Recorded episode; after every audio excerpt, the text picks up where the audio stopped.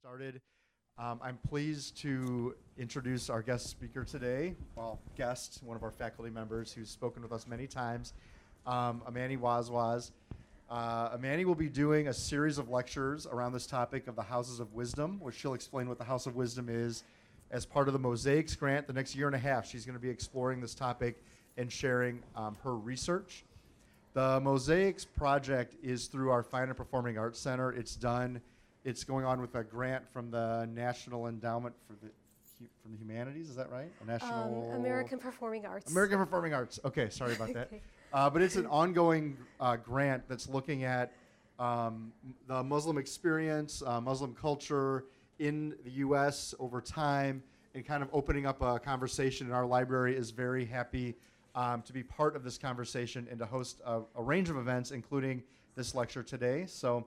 Um, Amani has a PhD from Loyola in literature. She teaches uh, literature and composition. So, for you students, keep an eye out for her. You definitely will want to take her classes. And with that, I'll turn it over. Thank you, Amani. Thank you all for being here. Welcome, everybody. It's great um, to have you here. Can you all hear me? Okay, great. So, uh, this is the title of my presentation Translating, Preserving, and Creating New Knowledge The Role of the House of Wisdom, Mosques, Schools, and Libraries. And Troy. okay, flip it. This, that should move. Aha, my fault. Okay. So this is the description for the presentation, and I want to zero in on the very first sentence, which is the following. This interactive lecture introduces the value placed on libraries. Libraries, schools, mosques, houses of wisdom. But what I want to ask you is the stresses on libraries. So, my librarians today, can you please stand? Who are the librarians? Okay, please stand. So I've got Troy. Okay, I've got some librarians in the back, and I've got some librarians here, and I've got a librarian hiding in front of me, and I've got a librarian here. So awesome. That's about eight librarians. You would have played a very special role 1,200 years ago in the Muslim world, and I will explain shortly. But first, let me ask you you know, had we time traveled, you would have been like kings and queens. But why did you become a librarian? Let me ask you. Why did you choose to become a librarian? And for the people who are not librarians, why in the world would you become a librarian? So I'll invite all of you into the discussion. We, we have one back here. Okay, awesome. Uh, research and service. Research and service. Okay, research and service. That's one. What other one? I'm not a librarian yet. but Yes. I'm thinking about going to library school. Um, to me, librarians they're like the gate. Okay, Librarians are the gatekeepers of Okay. information. all right. So that's who you would go to if you want to find out anything. Okay, so the gatekeepers of information serve the community, serve people, uh, gather information, research. Okay, I have a more cliche answer in that I love to read and I wanted to promote literacy and the importance of reading. Okay, okay, awesome. You wanted to promote literacy and the importance of reading, and, and you yourself love reading. Who here loves reading?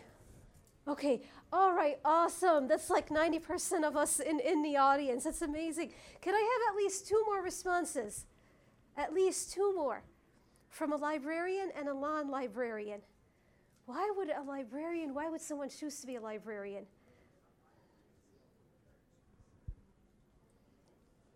Because we get to work with great faculty members. Okay, all right. I like that. I like that answer tremendously. You get to work with great faculty members. I ask you the following. Okay, before I actually move into that. So, this is your role. You love reading, you love serving the community, you're a gatekeeper for information, you help people with, with research. This is what it means to you personally. But what about the actual institution itself? What about libraries? What is their purpose? Now, this is for everybody librarians and non librarians. What is the purpose of having libraries in this world? Yes. It says, okay. It's a space where you can gain information. Okay, a space where you can find information. Don. To protect culture because libraries store culture Okay. in the books and yes. artifacts that they store. Yeah, it protects culture. Libraries protect culture, yes. Other roles that library, uh, libraries play besides protecting information, storing information, and protecting culture, what else do libraries do? What is their purpose? Yes. like a meeting place for the community, um, like public libraries especially. You know, the community can meet and either be educated or come together. Okay, it's it's a community place. It's a meeting place for communities to come together and to meet and to protect culture and to meet and to store information, protect culture. Okay, with that said, let me now test your knowledge. What are the two most ancient libraries? Could you please, those of you who have notebooks, could you please write your answers down? The two most ancient libraries are which ones? What are the two most ancient libraries? Yes, Uh, the Library of Alexandria. yes. Okay, and what's the other one? Oak Lawn. Ah, Oak Lawn, okay. The library in Oak Lawn. How many of you are Oak Lawn residents? Okay, awesome. All right, yes, uh, Troy, maybe not that ancient, okay. All right, the Library of Alexandria, it's true, but anybody have an idea what's the other one? Don? I don't know the library, but I was going to say the city of Timbuktu in Mali. Okay, um, I know there were a lot of scholars and scribes there, so in four, three or four major universities. okay. But I don't know the name of the library. All right. I want to tell you, Timbuktu is phenomenal. Just yesterday I was reading, like at one time there were 100,000 residents and 25,000 were studying in universities and libraries there. That is a house of wisdom culture, but that is for another lecture. There's one, Don, that's even older. Does anybody want to take a, a guess? Okay, I know you can't wait to hear to see this, and it is the Assyrian Library of Nineveh. This is a very ancient library, very ancient library, and it was located in northern Iraq. And does anybody want to take a guess how it was unfortunately destroyed? This is how a lot of libraries are destroyed. Anybody take a guess? The same fate as the library in Assyria. How was it destroyed?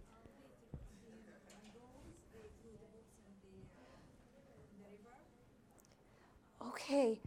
Um, you are talking, okay, you are ta- the Mongolians threw a lot of the knowledge in the river, and, and it's, it's well known among the Arabic world that the river became blue with, with the ink. This was earlier.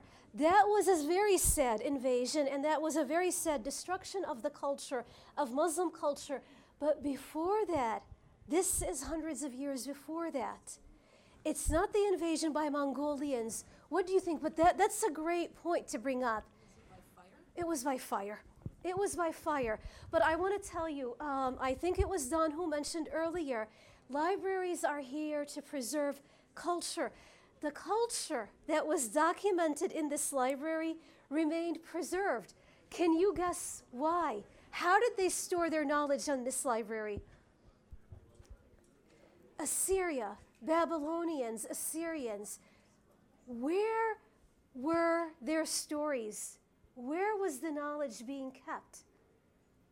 Assyrians, Sumerians, yes. Okay. Yes. Yeah, there it was all on clay tablets so that when it was burned, basically it just everything hardened and we have stories from that culture. So thankfully the knowledge that was kept here survived even though the library wasn't. The fate was not that great when it came to the Library of Alexandria. It was different. This too was also burned in a fire. But where did they store their knowledge? Paper was not around yet. Yes, they were on papyrus scrolls, exactly. And that is why, unfortunately, the knowledge was basically wiped out. So these are the two libraries, uh, ancient libraries, just to give you a bit of a background before I go more into the Muslim culture. What I want to tell you is also this there, there is now in Egypt the Bibliotheca Alexandrina, and they are building the library where it used to be before, which is absolutely phenomenal. This library is huge. It is designed to take as many books as possible. They're building it. I hope one day to visit it. This is how it looks on the outside, and this is how it looks on the inside. Just incredibly beautiful and truly well made. Okay, it brings us now into the topic of the discussion. Okay, so this was the history, a little bit of the history. I want to ask you this Can a place of worship, a mosque, a synagogue, a church, a temple, can it be made into a library? Can it also be a library? Can a mosque, a place of worship, just in general, a church, also be a place of learning? You're shaking your heads. Okay. How many of you say yes? A lot of you say yes. Do you care to elaborate on this? Yes, gentleman in the back. Didn't some didn't some like ancient monasteries weren't they usually like kept to keep you know ancient scrolls and like writings from the monks that were in the monasteries? Okay, it happened. Right. Yes. Yeah. Yes. Okay. So it has happened. Yes, in Asian culture. So for all of you, it doesn't feel strange, right? That a place of worship. Does anybody want to give me another example besides the one that he gave? Yes. Him and her. Mosques, mosques were- were the first place to learn in the Exactly. Muslim culture. All right. You are definitely right. Mosques were the very first places where people gathered knowledge. And you wanted to answer as well too, right? Um, weren't colleges started originally like by Catholic communities? They were the college, the original colleges. Okay. All right. So we see it in different cultures and in different communities. So Catholics, yes. Okay. So for the churches, they did have um, they did have repositories of knowledge. For now to bring it back to Muslim culture, yes, the mosque was the place of learning. I want to tell you something particularly special about Muslim culture. The what is extremely prized, extremely back then until this day in Muslim cultures is what? What is it that is seen as extremely holy and sacred? What is that? What is it? The holy book. Okay, the holy book. The Quran is seen as very prized and very holy. Now, because of that, because it is revered, highly revered, books are also highly revered as well too. And this is why, like the gentleman said in the back, the mosque became a library, it became an academy, it became a place of worship. So the mosque, you went there to pray, but you also went there and you read books, and you also spoke with scholars, and you debated with them. It was, the mosque was a big, thriving center. It was a school. Mosques were schools. I want to ask you this. I want to tell you this. Mosque in Arabic. For those of you who know Arabic in the audience, what is the mosque in Arabic? Jami', okay? It is jami'. And you derive it, you take from the mosque and you create the word university. What is the Arabic for university? Jama'a. So the root is very much alike. So the place of worship, mosque, jama', becomes a place of gathering, jama'a. So you've got the male, mosque, jama', and the female form of it, jama'a. It's a place of gathering, it's a place of worship, it's a place to continue education. Mosques are very highly prized. From the mosque, you created the college. I want to ask you this take a look at this, and I want you to please use your psychic powers. What is it that you find is really interesting about this architectural structure over here? Psychic powers are telling you what?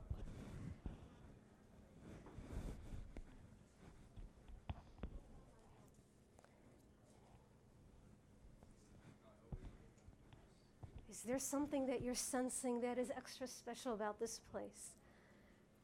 Yes.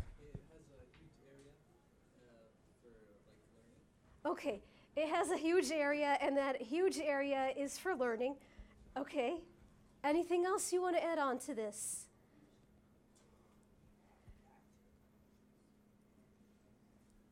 Something that you notice. It has a huge area for learning. How, how would you describe it? What do you think?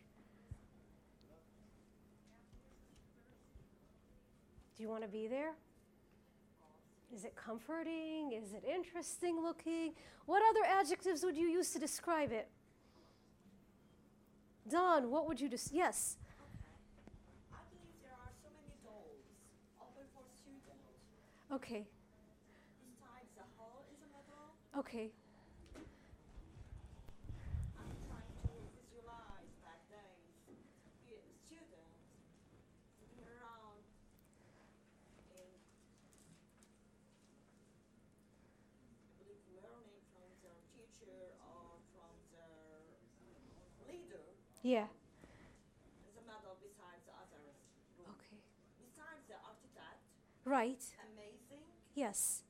because it's a moral. Right. Oh, this is their niche. Okay. Oh, this is what I believe. All right. And that is an absolutely beautiful imagination that you imagine a circle of students gathered around their teacher and they're learning and they're learning in a very pleasant environment, right? Okay. I hear you. Okay. And I can easily envision what is going on in your mind.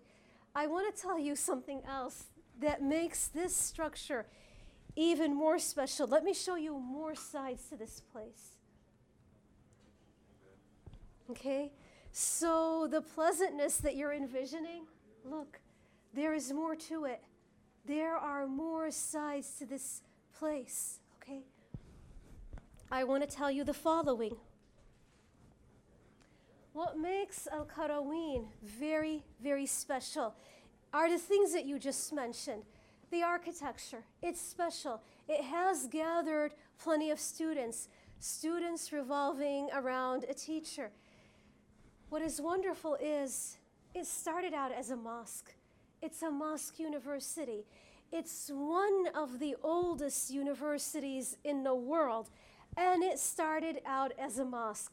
What makes it super special is it's founded by a woman. Okay, this woman got this, Fatima Fihri, got all of this inheritance from her father. And she said, I'm going to do good with it. And what I'm going to do is, I am going to build a mosque. And when she started building it, she started fasting. And she said, I'm not going to stop my fasting until it's done. And then it gathered a lot of people, and the people were learning. And this place continues to exist as of this day and age. So Fatima Fihri founded the very first uh, mosque university in the world. Any responses to this fact? What do you think?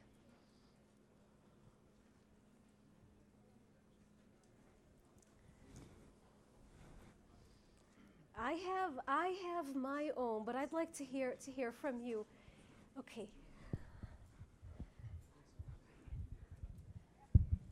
Uh, women are not restricted in Islam, Yeah. Do you want to add more to that? contrary to popu- popular belief. Okay. All right. And uh, does anybody else want to add to this?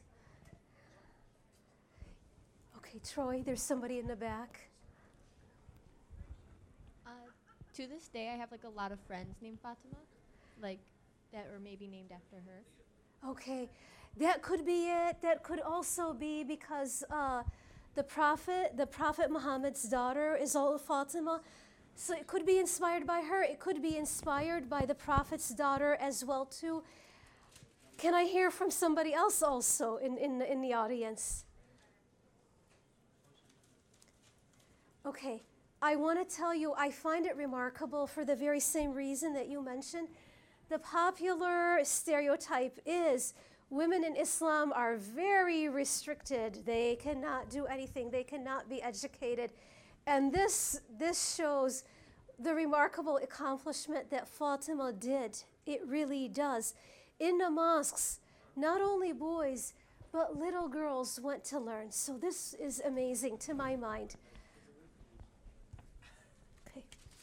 I want to ask you uh, the young woman in red, she was saying that she imagined students coming together and learning under uh, the leadership of this particular scholar. It's very true. This is what happened in mosques.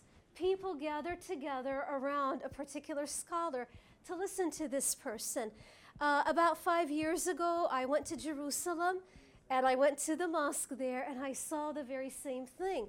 A group of women were gathered around a teacher, listening to her and gathering information. And this is what they did. I want to tell you look closely at the picture. The teacher, what is where is he sitting and where are the students sitting?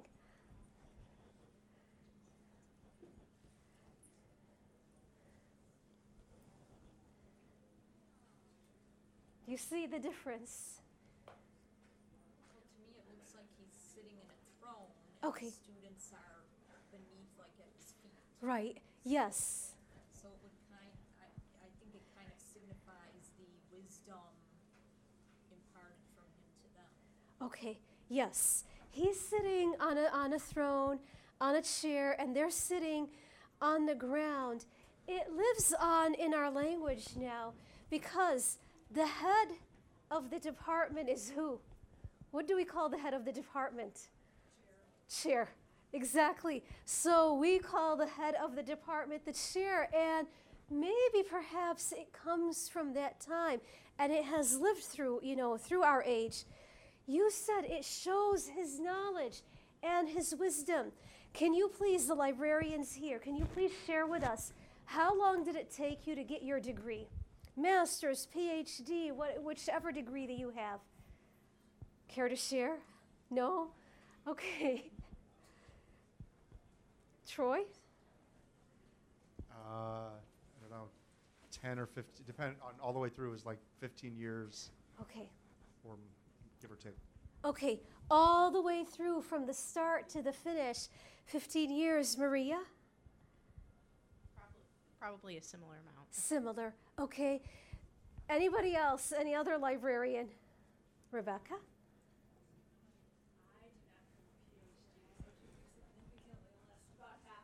Half of that. Okay. I hear you. It takes a long time, right, to become a scholar. In the Muslim world, between 10 to 20 years to get your doctorate, between 10 to 20 years to be recognized as a scholar. You had to study and you had to study re- tremendously. And at the end of studying, you wrote what was called Risale. Risale is a letter. And you defended it pretty much like what we do right now. You wrote, you went to the mosque, and you spoke and you talked about your research and your findings, and you were given a chair. And you could now teach other scholars as well too. I find it very interesting that there is that concept of the chair which lives on into our world. This now takes me into how we started with the House of Wisdom. The mosques were places of learning. This is where students gathered. Only those who were highly skilled and highly knowledgeable could teach. And then, in uh, the eight, in the ninth century, in Iraq, there came these caliphs or Muslim leaders, and they started collecting books. And there was the Caliph al Ma'mun. His grandfather loved books, and so did his father, Harun al Rashid. And then Caliph Ma'mun came into this world and he started ruling over Baghdad. And in the year 819, he came to Baghdad and he started looking and seeking for knowledge. He had a dream that he had uh, he saw Aristotle and he started going all over the world. And he said, I wanted to bring all, I want to bring all the books from all over the world into one place. And I want, when you bring this, uh, this book, these books, I would like to translate them into Arabic because Arabic was the official language of the Abbasid Empire back in the day. His dream was people would gather together and they would debate with one another, they would learn and have intelligent debates. His dream came true. He was able to get many, many books into one place, and he was able to inspire a lot of debates among scholars. This is what he said. It's not just that you read a book, but you read it and you do something with it. So, this was the start of the House of Wisdom or Beit al Hikmah. And I want to ask you the following. So, he wanted to gather books. Can you please pause for a minute? Where would he bring these books from? Can you please write down in your notes, for those of you who have notebooks, write down in your notes at least three different places. Where do you think he was gathering knowledge from? He was sending out all of these people to get books and knowledge from where? Okay. Troy. I'd say Greek. Yes. Yes. A lot of knowledge from Greece. Yes. Um, from India and Persia.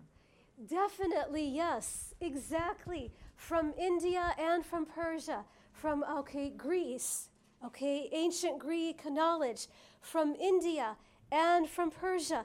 Any other places? These are really big ones, class, uh, class, audience. Any other places? Greece, India, Persia, absorbed tremendous knowledge from there, Don. Yes, there is a lot of dialogue and conversation from the kings of Timbuktu and people in Mecca. Tremendous conversation uh, and giving back of knowledge between these cultures, yes. Other places. Okay, so these are very key areas. Uh, they would bring in books from Greece, from India, from Persia.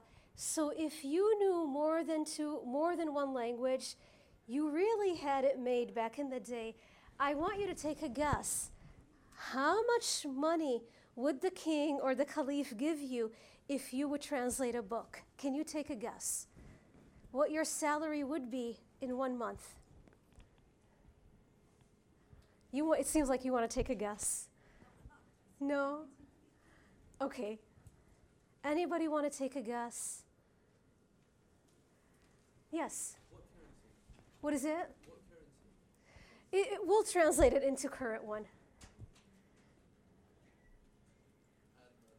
You want to take a guess? What is it? Well, but how much the equivalent of how much to American dollars? What is it? Okay, you are the first one ever to be so close. $40,000 a month. A month. If you knew more than one language and could translate these ancient Greek texts to Arabic. And yeah, oh my God, that is awesome. Like for a month, you were treated like royalty. You were part of the house of wisdom. Everything, everything was great for you and your family. $40,000. It is absolutely a lot. So if you knew Arabic and Greek, or if you knew uh, Hindi and Arabic, or um, the Persian language and Arabic, that is absolutely amazing. So $40,000, the equivalent of today's money. This culture really prized learning and translation. I want to ask you, when you translate, what is it exactly that you do? Do you take the Arabic and switch it to, I mean, do you take the Greek and switch it to Arabic? Do you take the English and switch it to Arabic? Or is more involved? Oh, can you elaborate, please? Okay, so you, you want to try your best to take the essence of a, con- of a concept, right? Okay, try to lift up the concept as much as possible. What else is involved in, in the art of translating? Don?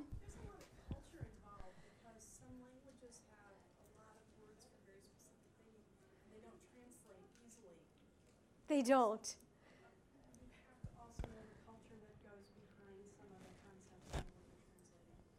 Oh, exactly. So, language is culture, and a big part of the culture is embedded in the language. Like, take for example this. Those of you who know Arabic, all right, okay. Um, in Arabic, it's good, right? In Arabic, it makes perfect sense. But you translate it to English sale of chicken murder, you know? I mean, that's exactly what they're trying to communicate. But you gotta have, you gotta know the culture, and you gotta make sure you're translating properly. Can all of you please write this down? And the people, the Arabic uh, speaking folks in the audience, please withhold this. Um, there is an amazing, amazing uh, expression in Arabic, tu'burni. And in English, you bury me. Can you please write it down? You bury me. And I want you to take a guess. What am I telling you? You bury me.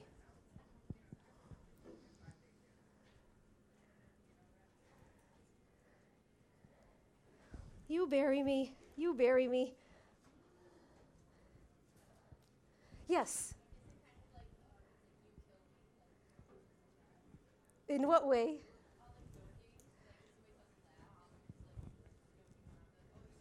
Okay, you're almost there. You're almost there. You bury me. Does anybody else want to add on to what she's saying? You bury me, you. Okay. I like you so much.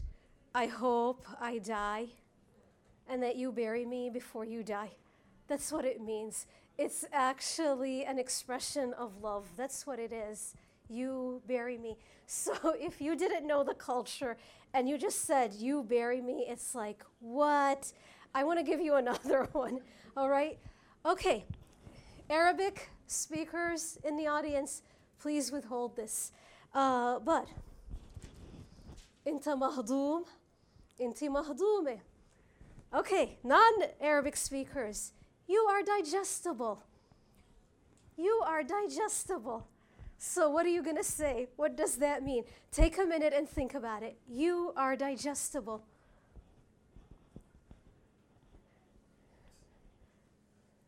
Okay, what do you think? That's awesome. Yeah, yes, you are really cute. You are easygoing. And that's why you are digestible. Yes. So there is an art to translating. It is not easy. You need to know the culture, like Don said. Okay, so I want to say this. Did the scholars working during the time of Muslim civilization, did they just translate? You took the Greek book and changed it to Arabic. You took the Persian book and changed it to Arabic. Because uh, the gentleman in the back was saying there's this stereotype about Muslim women being weak and being restricted. Well, there is also a huge stereotype about translation. What did they do? Did they just translate or what? Some of you are like, no, they did more. than what did they do?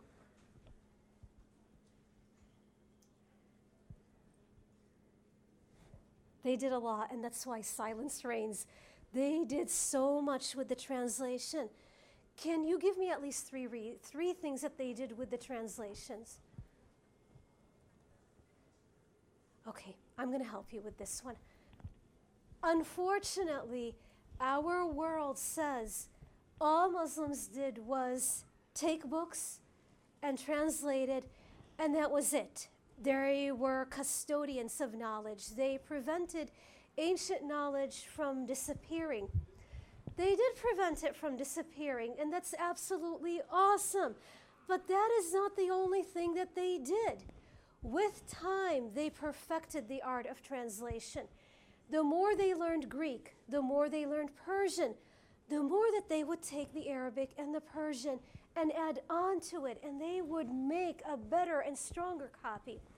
What would they do when they would translate? The houses of wisdom, the mosques, were packed with books. The house of wisdom was developing.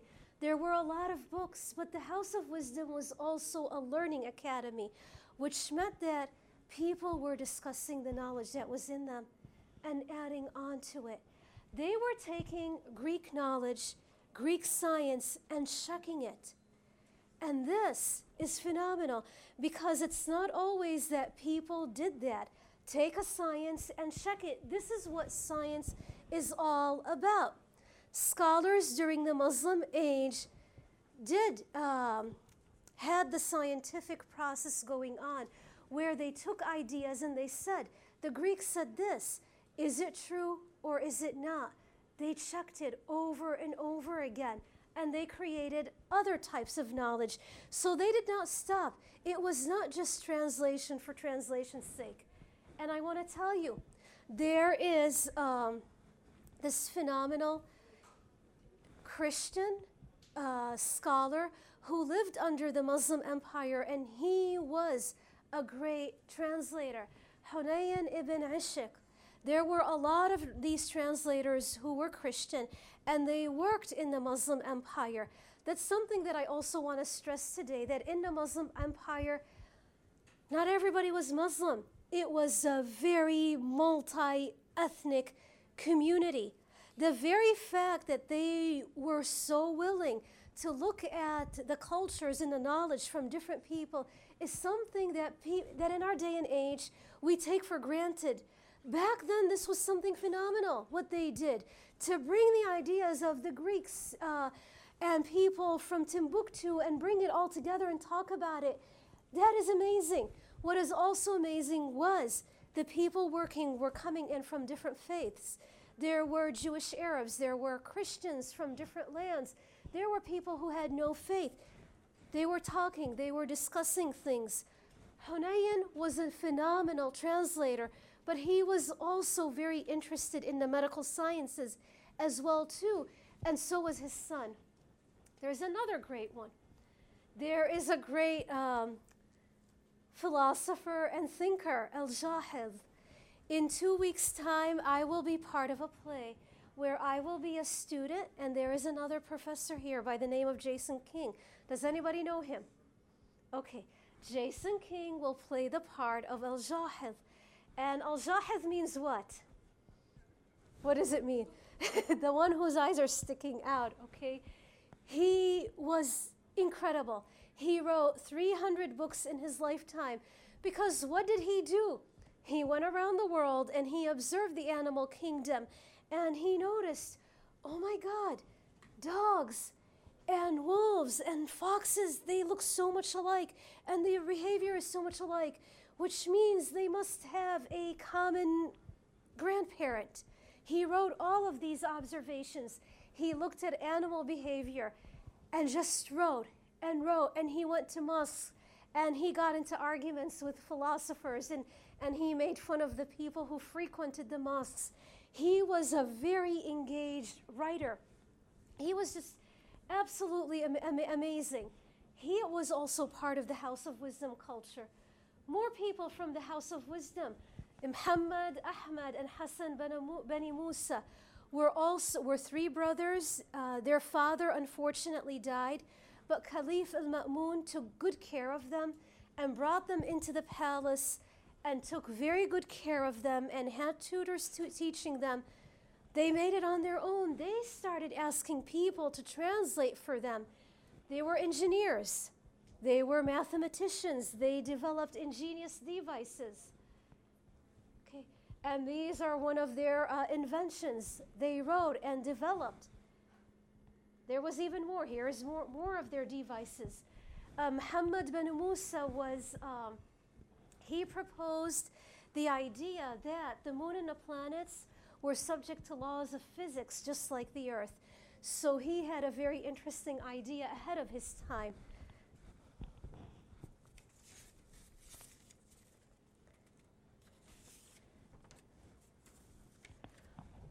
For the next year and a half, I will be talking about taking these different scholars and talking about them one by one. Like Al Jahid, I will have a whole play all about him.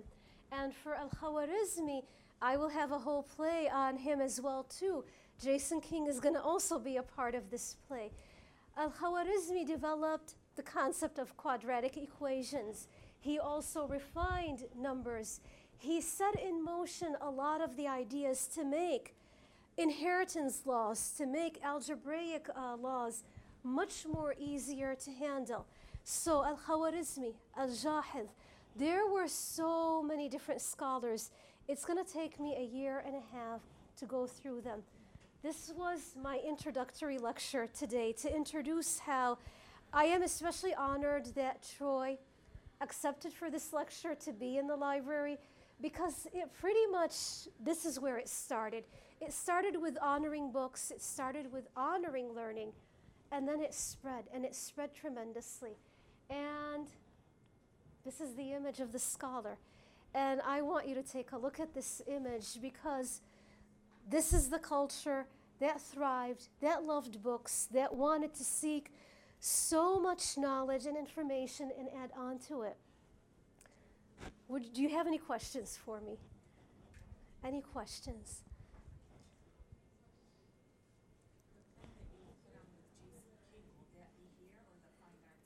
It will be in the fine arts. It will be on uh, Learning College Day. And I will, uh, Jason King will be Al Jahid, and I will be Talib or his student. Okay. Okay, awesome. That is awesome. And, and then he'll be Al Khawarizmi, and I'll also be his student as well, too. Other questions? Troy. I would just make a comment that in our, I think our curriculum in some ways is guilty of this, that the Western curriculum moves from ancient Greece and then all of a sudden we show up in Renaissance Europe. Yeah. And yes. 500 years of scholarship is left out. Exactly. And so if you think of someone like Thomas Aquinas, who's, you know, a premier Christian scholar in the 1300s, 1400s, he knew people like Avicenna, Averroes, yes. leading Muslim scholars who kept Aristotle and Plato alive and didn't just translate, but added deep ideas that continue that conversation. And so when they were understanding how the world worked as philosophers in the 1300s, 1400s, they were in communication with that line of Western tradition. And that is often left out for many reasons that we can explore later. Um, right. In our stories. And yeah. so I think um, that's something that I'm glad we're able to host this because it helps to build that more complete picture of, of philosophy and thought and um, how progress is actually made. So thank you for doing this. And, and, Okay. I, and other, are there other questions besides just Right. that comment? And, and Troy, thank you so much, you know, for bringing that up. Uh, I thought of bringing it up, and then I'm like, no, I, I better not because it's it's a very touchy topic, and, and it shouldn't be. There is there are so many historical documents that show the House of Wisdom, Beit al Hikmah, existed. This was a thriving culture, but uh, a lot has happened to erase this history. And even in this day and age, a lot continues to go on uh, that doubt this history. But this history exists. And as much as people try, you know, to say, no, it's not true, it's, it's not great, there are a lot of evidences that it, it existed. And it does make a big difference if we acknowledge it. There's now a book called Lost History that, cover, that covers all of this. So, Troy, thank you for bringing that up. And I'm really glad that I'm being given the opportunity at Moraine to have these various lectures. Like I told you, there will be like 12 to 16 in a year and a half between like plays and interactive lectures. Like um, for Learning College Day, I'm going to cover those two plays. I'm also going to cover uh, as well hospitals in medieval Islam as well too. Yes. Any comments? Any questions? How many of you are uplifted by the idea of the House of Wisdom, of there being a learning academy that is a library, a research center, and a place of learning where you talk with other scholars like yourselves? How many of you are uplifted by this? A show of hands. Okay. All right. I love this idea as well too. Any comments? Any questions? Something that's going on in your mind. Okay. Troy, should we end it? Sounds good. Okay. thank. Have How a about a round great day, applause? Thank everybody. you.